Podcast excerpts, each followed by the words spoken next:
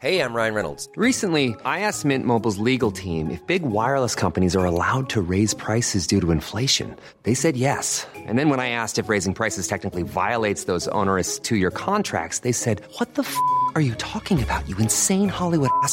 So to recap, we're cutting the price of Mint Unlimited from $30 a month to just $15 a month. Give it a try at mintmobile.com slash switch. $45 up front for three months plus taxes and fees. Promo rate for new customers for limited time. Unlimited more than 40 gigabytes per month. Slows. Full terms at mintmobile.com.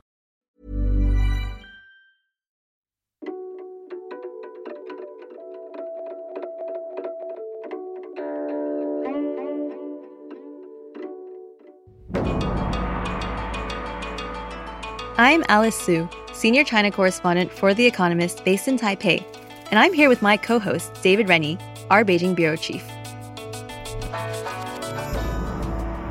This week, in honour of the holidays, at Drum Tower, we're taking a break from the pandemic and from party politics. This is who I am, and this is how I'm going to connect to you, stranger in time and space. We're exploring one of the most famous poems in China, Chunwang, or Spring Landscape. It's written by the 8th century Tang Dynasty poet Du Fu. I think what comes across is he's just like us. There's something really universal about it. This poem, written over a thousand years ago, is still learnt by heart by every school child in China. It's considered one of the greatest poems in the Chinese literary canon, yet it's relatively unknown outside China. We're asking, why is this poem still celebrated in China and so resonant today? It was a tragic time for Chinese uh, history because uh, there was then the greatest civil war ever happened in China. At the time, millions of deaths, and Du Fu was a witness to that. Is there something about the ambiguity of classical Chinese as a language that makes this poem difficult to translate, but at the same time ideal for carrying multiple meanings? We'll speak to an enthusiast for this poem from Britain. We'll speak to its translator in France and a scholar in the USA. And we'll ask how close can outsiders get to this poem in translation? This is Drumtower. From The Economist.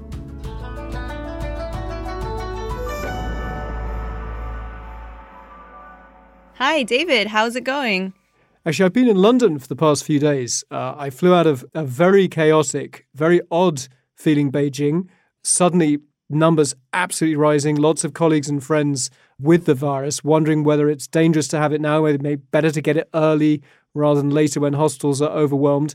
And we've been looking at some really shocking numbers in a model that our data colleagues at The Economist have put together that because the communist leadership really squandered so much this year instead of getting the vaccines rolled out, instead of stocking up antiviral drugs. This exit wave really looks like a kind of unplanned crashing out of those strict controls of zero COVID. And so I'm in London to see my family for the holidays to do some work in London, but really worried about friends and colleagues back in China. It's really alarming. And I think one of the troubling things is that we have no clear grasp of the numbers of just how many cases uh, there are in Beijing. But it seems to me like almost everyone I know who hadn't been infected already has quickly gotten sick just in the last week. And then it also seems like almost everyone they know. So, I mean, that's anecdotal, but just the fact that that is everyone's experience, it's really worrying. You know, Alice, most of the people we know in Beijing haven't been vaccinated at all since last year. So we, we don't even know how much protection they still have. There's a sense that there's a really scary information vacuum out there. There's a contrast between the official death tolls. We had a couple of deaths, I think, reported recently for weeks. And yet, colleagues of ours have spoken to crematoria staff in Beijing who say they've been working flat out because of COVID deaths. You have official scientists saying that it's like a cold, it's nothing to fear. And yet, people are aware. People are getting really sick. And so, the streets of Beijing are very empty. People are cautious. It's a really scary time. And that sense of the capital of China in chaos and, and a sort of under attack from an unseen enemy is actually at the heart of the poem we're going to look at this week. And for centuries, this voice of Du Fu, of a long dead poet, has offered really remarkable solace to Chinese readers. And that's what we're going to talk about that classical literature is not just integral to sort of high Chinese culture, it's at the core of Chinese identity in good times and bad. Every Chinese kid grows up, you know, learning Chinese poems. It's almost like learning how to speak. And and this one poem in particular that we wanted to zoom in on, Chun Wang by Du Fu, that is something that most elementary school kids know by heart in Chinese culture, you know, from the time you're four or five years old, you start memorizing this classical Chinese poetry, and you might not even know what it means because it requires a, a little bit of translation, even just to turn the classical Chinese into ordinary Chinese. 春望，国破山河在，城春草木深。That's why you'll even see, you know, cartoon videos that are very kid friendly. First, you see all the characters laid out and it's being read very carefully.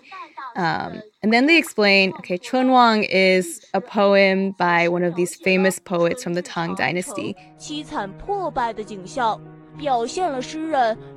And then you see there's this cartoon character of Du Fu. Basically, he is standing outside Chang'an, which is Xi'an today, and you know the city is burning. It's been attacked in a war, and he's you know, he's very sad.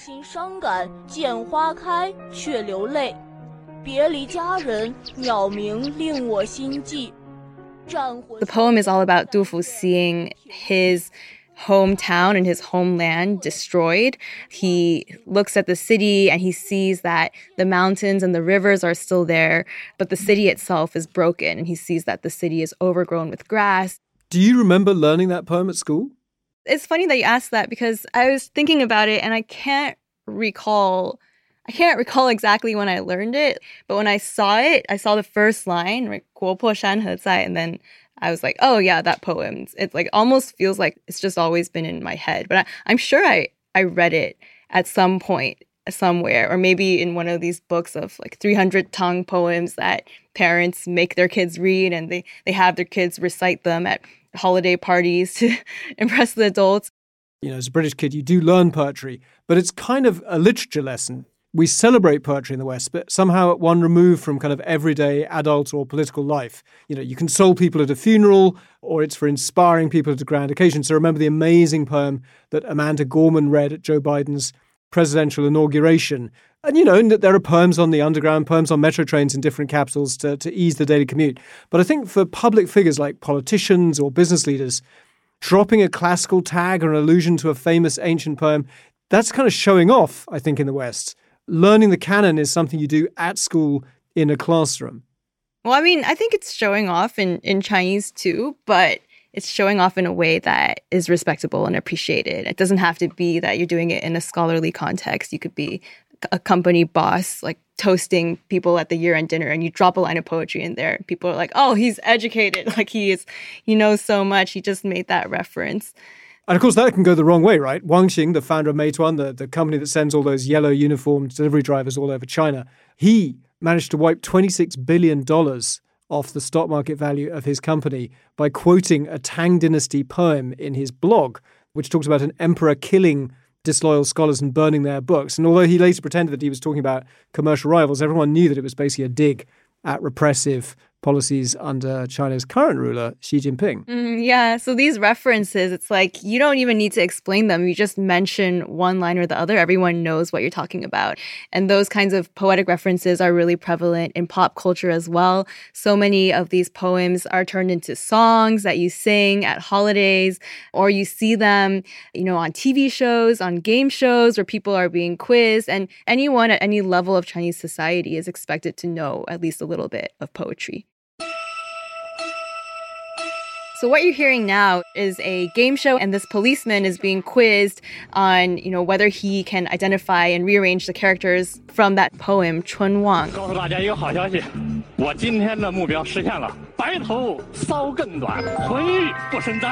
And you see that he gets really excited and he's like, I got it, I got it. Like, I, I know what this poem is. And of course, everyone in the audience also knows what it is. Everyone recognizes it because they all had to memorize it when they were children.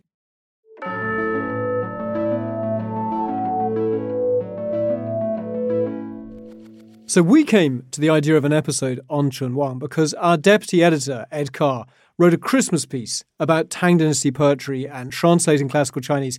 The Christmas double issue of The Economist is one of the best things about working here because you get to write features that are about something that intrigues you or something you love. They don't have to have any connection to the news. So, in my day, I've written a Christmas piece about Tintin comics. Yeah, so it's really quite delightful that Ed decided he wanted to write about Tang Dynasty poetry.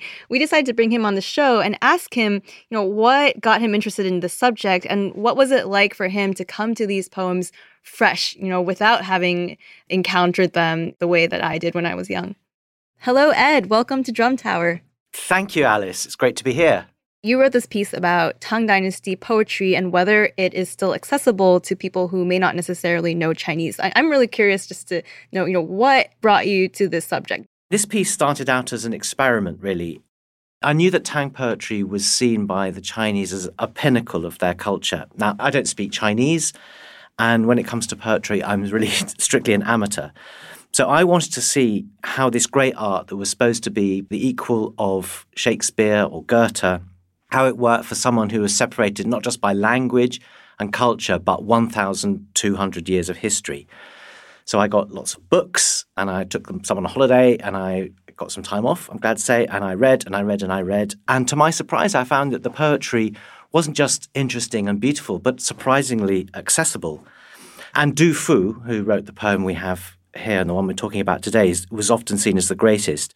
He was also my favourite, and I, I think this poem shows why, because it's dramatic and it's about war and it's full of humanity and, and even a bit of humour. When you first read the poem, you think that's a bit kind of, you know, bathos. You know, here's this guy, he's worrying about his hair when the country's at war. And the more you think about it, the more you realize that it's exactly what happens when you're feeling in a state of confusion and dejection and unequal to the catastrophe that's happening around you. One of the remarkable things about this poem is the way that Du Fu manages to tackle these huge topics and then zooms in and zooms out. And he does all this with remarkable brevity, with just a few dozen Chinese characters. Do you think that that gets lost in translation? The third and fourth lines in this poem, which are literally moved by time's blossom sprinkled tears, hating separation, birds startle heart. And the it, it's unclear in the Chinese whether the flowers have got tears on them, whether the tears are the poet's tears, whether the it's dew that is a symbol of tears. And I think all of those meanings are there. They're kind of layered up. The Chinese is sort of very seems to be very tolerant of these multiple readings. And I bow to Alice, who studied this stuff at school, but it seems to me that Westerners want to engage with the poem themselves as a kind of personal journey, a sort of point of contact between their soul and the soul of the poet. But Alice, you know, you tell me, my sense is that in schools these things are taught as this is the poem that is about loyalty, or this is the famous poem that is about war. And it cannot be separated from this whole kind of structure of references and official authorized meaning. And so, you know, I wonder if is that experience even the same experience when a Chinese reader read something like Du Fu.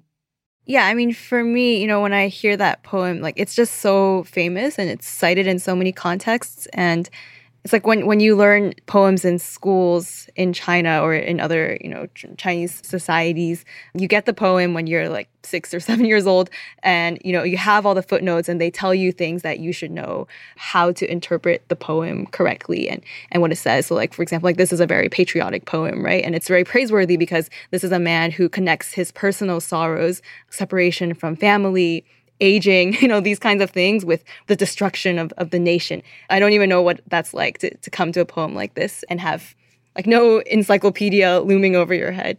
I completely agree with you, Alice, that it's an amazing privilege, if you like, to come to these poems naive. You make of them what you will. They're completely fresh. You don't feel any of the burden that you do. And I, I, compare it with sort of Shakespeare in English. You know, when you hear people read Shakespeare, they put on a silly voice and you, you know, the haths and thous and things sort of get in the way. And you immediately know you come to the play or the sonnet, whatever it is, with sort of expectations. Well, you know, I came to this stuff completely open to it one of the professors at Oxford I spoke to, Tian Yuan Tan, he explained all the illusions to me. He said, "But you know, I'm quite envious of you because this is this is something I can't do. I can't just see this poem as if I'd never read it before, and you've got the all of that poetry to come to if you want to, and it's all new to you. You're very lucky." In Ed's Christmas piece, he chose a translation of Chunwang by David Hinton. Let's hear that now.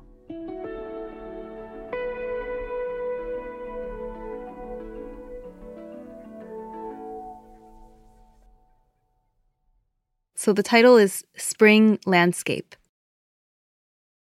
The country in ruins, rivers and mountains continue. The city grows lush with spring.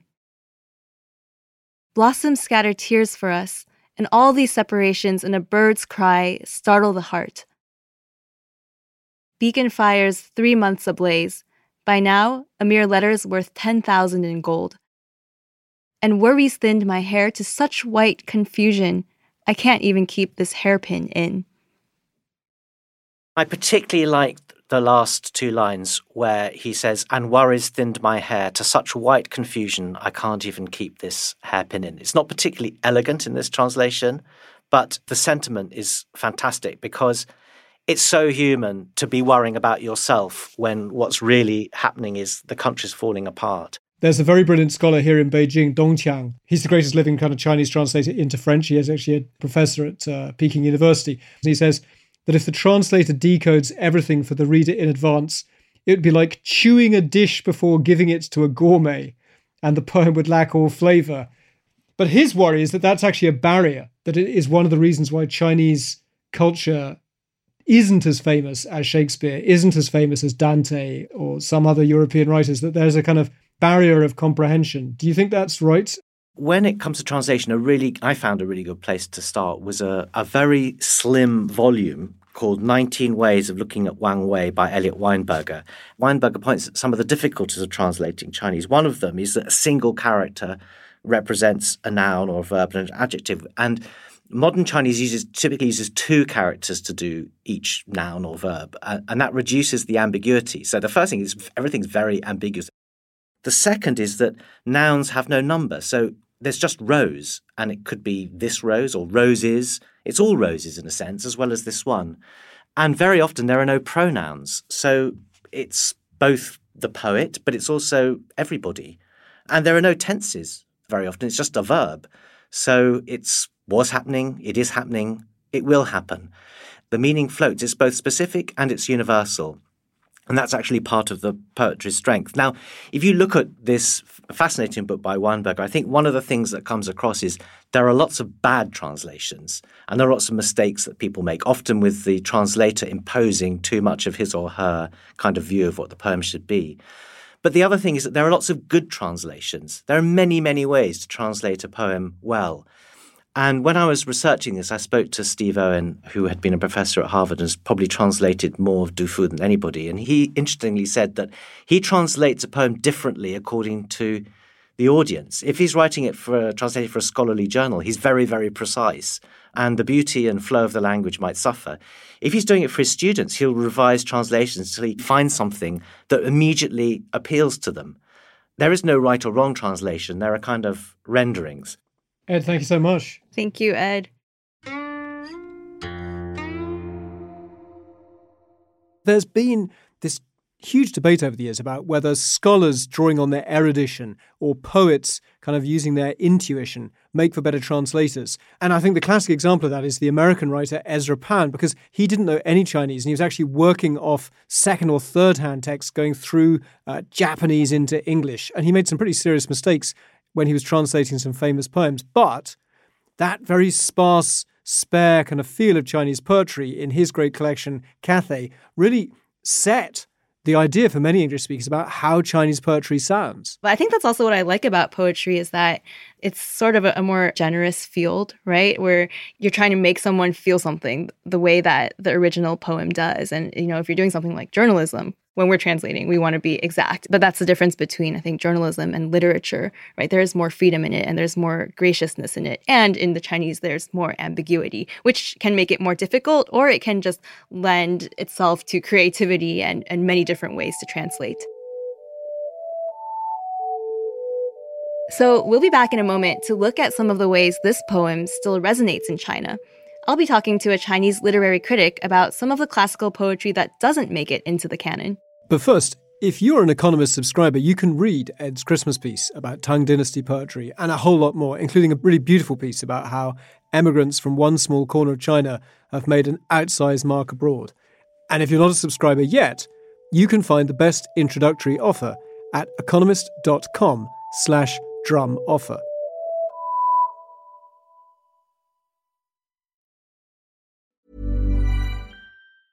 Hey, I'm Ryan Reynolds. Recently, I asked Mint Mobile's legal team if big wireless companies are allowed to raise prices due to inflation. They said yes. And then when I asked if raising prices technically violates those onerous two year contracts, they said, What the f are you talking about, you insane Hollywood ass? F- So to recap, we're cutting the price of Mint Unlimited from $30 a month to just $15 a month. Give it a try at mintmobile.com slash switch. $45 upfront for three months plus taxes and fees. Promo rate for new customers for limited time. Unlimited more than 40 gigabytes per month. Slows. Full terms at mintmobile.com.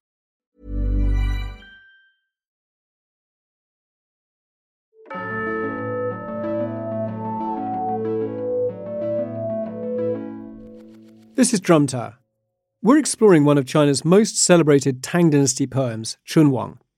I spoke to a former diplomat in Beijing who's now devoting his retirement to translating the complete works of Du Fu.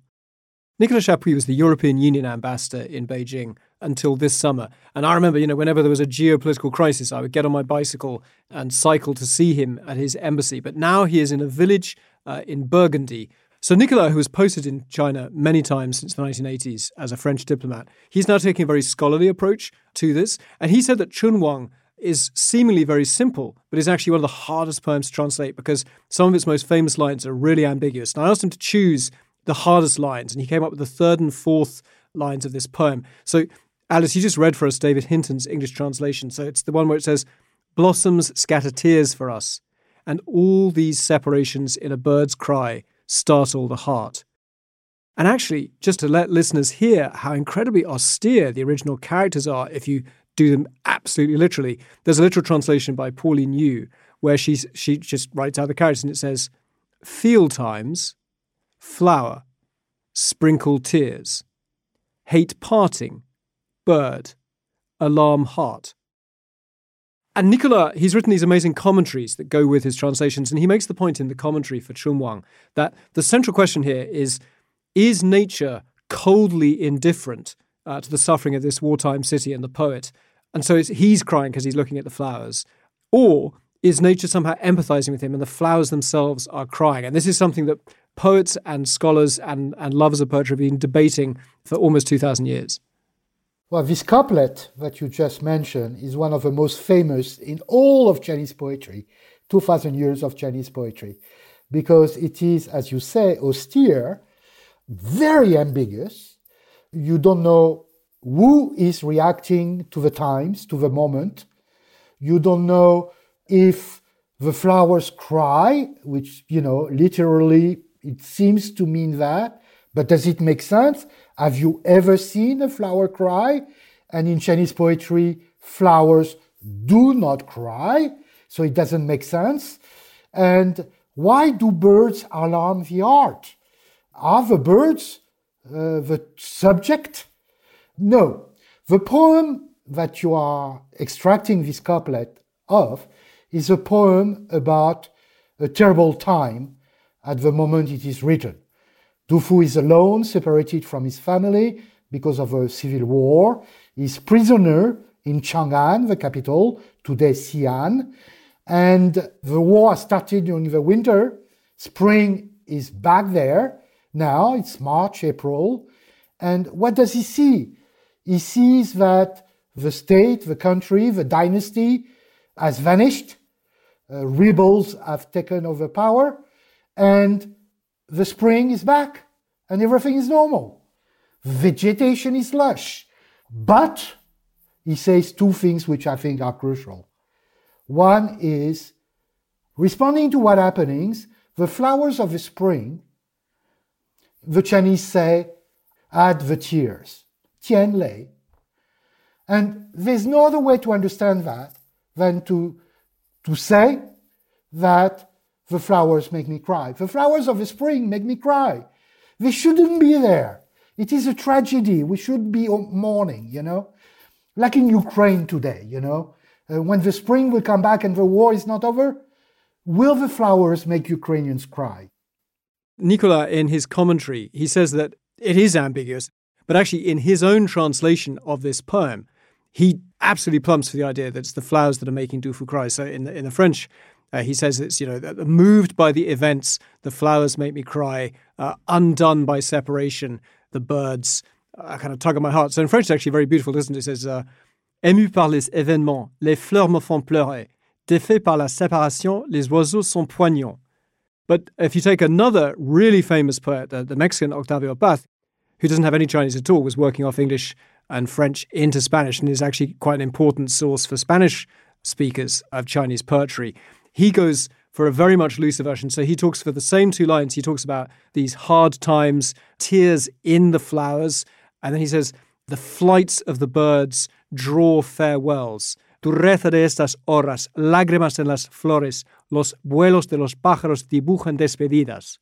So it sounds beautiful, but it's a lot further uh, from the original Chinese. Yeah, you know, when you're reading these translations, what strikes me is that when you take these lines out of Chinese, you're forced to make it clearer. Otherwise, it just doesn't make sense. You have to assign a subject to it and say, the flowers made me cry. But to me, in Chinese, kind of part of the beauty of this poem is that it's not totally clear, right? Like you start with with a verb, you start with gan, you start with like feeling, and then you're like who's feeling, and then you're like, who is crying.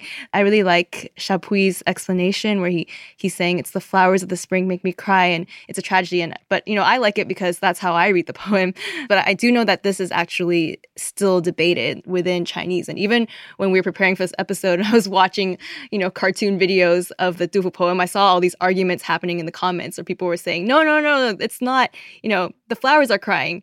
No, no, no, no, no, no, the poet is crying. And so it's not totally clear. So, Alice, of course, there's one more bit of ambiguity, right? You, you mentioned that at school, you know, you're taught it as this great patriotic poem that Du Fu is worried about the country even as he's suffering himself. But there's another way of looking at it that this is also a form of solace if you are unhappy about a bad emperor who is not running the country well in times of chaos and suffering. And I asked Nicolas Chapuis, who you know, he has a lot of friends in China who are intellectuals, great scholars. He may not be that happy about the hardline direction of Xi Jinping's current rule, and asked him, you know, what do they feel when they read this poem by Du Fu, who wants to serve, who wants to be an official uh, in the imperial court, but his empire is falling to pieces around him? This poem is considered as one of the greatest Chinese poems of all times, I've said. And the first two characters of this poem is the state is in shambles. And so many times in China, the state has been in shambles. And so, how do you deal with that when you are a scholar, when, like Du Fu, uh, you're supposed to serve your country? If there is no country, whom are you going to serve? And the sense of misery, of course, today, and I've talked with so many Chinese friends about that poem, they all read it the same the tragedy of the Chinese intellectual who has nothing anymore to rely on. He knows what should be done. Spring has to come every year. If the emperor is the son of heaven, as it should be in the Chinese tradition, then the emperor must allow spring to bring luxuriance and, and happiness and love. And when he does not, then it is a time to call out his name. And this is what is happening in Beijing right now. It has a distinct echo today when Chinese intellectuals feel grieved by the failure of their guo, their government, to bring about the spring, the chun that they wish for, Wang. You were in China in 1989, a really dark, dark time. You were very involved in helping people escape from mainland China to get out to Hong Kong. I think I'm allowed to say that. So you've lived through some very dark times in China. What does this poem mean to you? Means that there are voices who can decrypt the times, 感时, respond to the times, and the voice is uh, so true to the heart of everyone that Du Fu's voice is still relevant today. This is extraordinary. For me, Du Fu embodies uh, the destiny of the Chinese intellectual. He uh, is, is that figure of a Chinese intellectual who wants to serve and just cannot serve. And China is so full of these people. In the Chinese tradition, going through more than a thousand years, you have this voice of Du Fu and some others who are telling the Chinese of today and us through translation never lose hope. It's terrible, it's difficult, but it is possible to decrypt the times and to bring light in the darkness.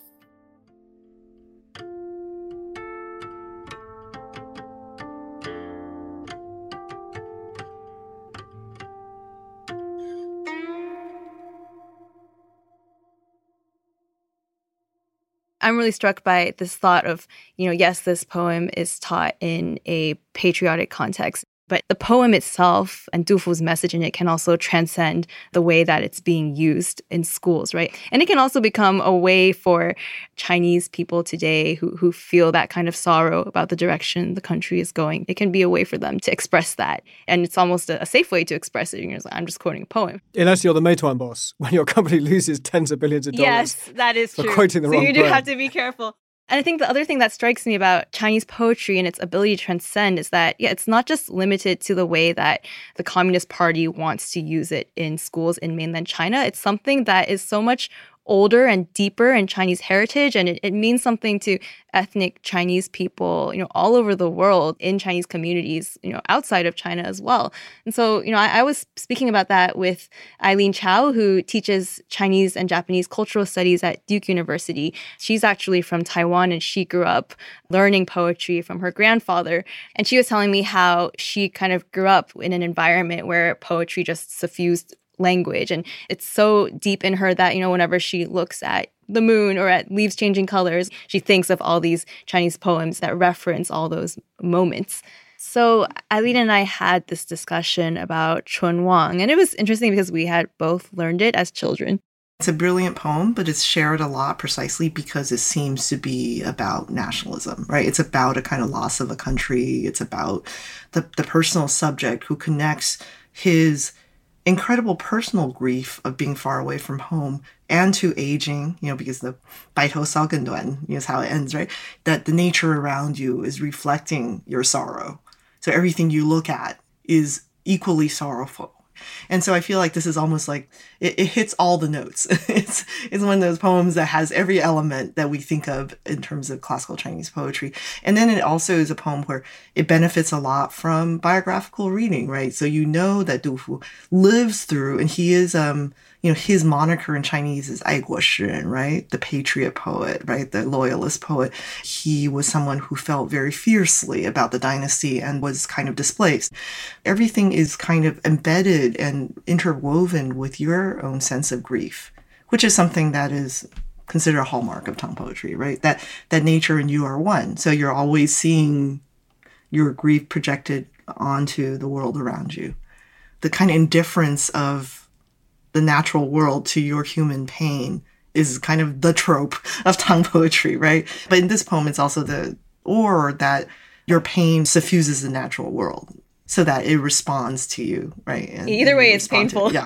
Yes, precisely. either, either like, oh, the natural world is so indifferent, or like, Right, oh, I right, see my pain all over the natural world. And I do think that's an interesting thing too, just about to think about Chinese culture and how so much of the poetry is suffused with melancholy and this kind of um, Aiguo Qinghuai, right? Like this idea of like, I can't be happy while my nation or my people are, are suffering. But you know, you wonder about that because, as you know, how do poems get passed down, right? Short of the, you know, carvings on walls, I mean, it's anthologizing, it's what's collected. But you know, sometimes women's poetry there's a whole kind of minor tradition of kind of more sensual poetry, erotic poetry in Chinese tradition, right? But those are not things that people know as well or are not as translated as often. Also, they're not taught to children like to Right, they're not taught to children to memorize. yeah. Precisely. You know, one of my favorite poems um, by Li Qingzhao, who, you know, the great Song Dynasty woman poet, people usually know her sad poems, but one of the poems I like is how basically she talks about how she and she goes out drinking with her friends or maybe by herself, and then she gets lost on the way home.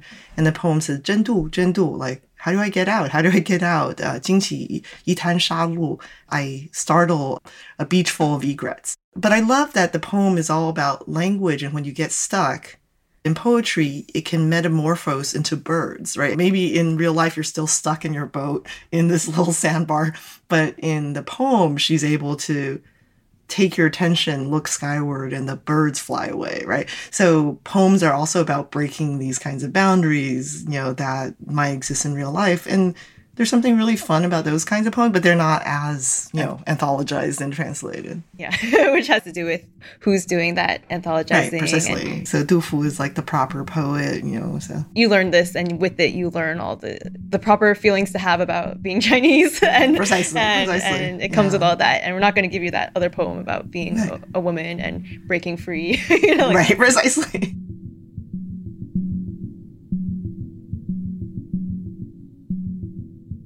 So when Eileen said this, she was referencing that same line of poetry we were debating earlier that has two ways of being read because it's not clear, right? If it's that the poet is so sad, the flowers are weeping along with him, or if it's that the poet is weeping when he sees the flowers because nature is so beautiful and so indifferent to his suffering. I was kind of surprised she said that because I had been reading it the other way, which is that the flowers are so beautiful, but it, it, that it hurts because I'm in pain.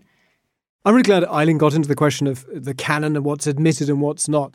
And as you know, Alice, one of the greatest things about uh, starting this podcast is we get so many fantastic emails from listeners, and we read all of them. We can't reply to all of them, but uh, we had a really lovely email from Canada asking about how Chinese poetry has shaped the Chinese psyche. What an interesting question. I think, and my takeaway from our discussion today is that there's this established traditional canon of poems, and there is a way that they are being taught, certainly in China in schools, but the poems themselves can also transcend those ways of teaching. And I think, you know, what's interesting to me and fresh is this idea of also people who don't speak Chinese and haven't received the poetry with all of that additional baggage. They can just come to the poetry directly through translation and take something away from it. But I do still think there is something really valuable and irreplaceable about hearing the original poem in its original language as it was meant to be heard. So let's listen to Chun Wang now in Chinese. This is our colleague Chen Jiehao. Chun Wang 国破山河在，城春草木深。感时花溅泪，恨别鸟惊心。烽火连三月，家书抵万金。白头搔更短，浑欲不胜簪。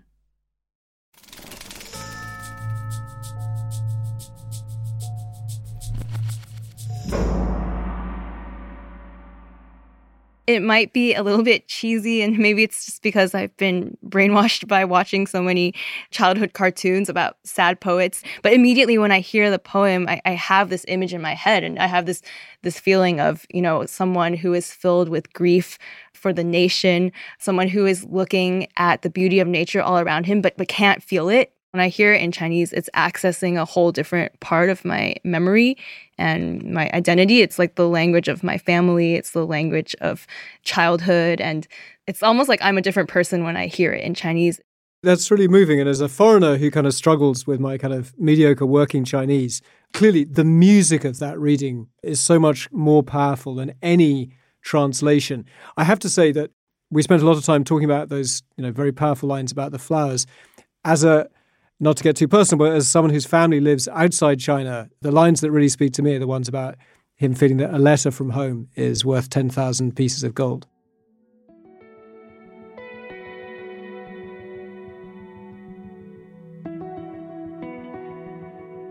So thanks to all of you for listening and for sending us those emails, including a listener who wrote us a poem. We'll have more Drum Tower in January on our new release day, Tuesday. And to all our listeners in China, please stay safe, and we're thinking of you. This episode was edited by Poppy Sebag Montefiore with production help from Barclay Bram. Our sound engineer is Wei Dong Lin, and the music was composed by Jocelyn Tan. Our executive producer is Sandra Schmully.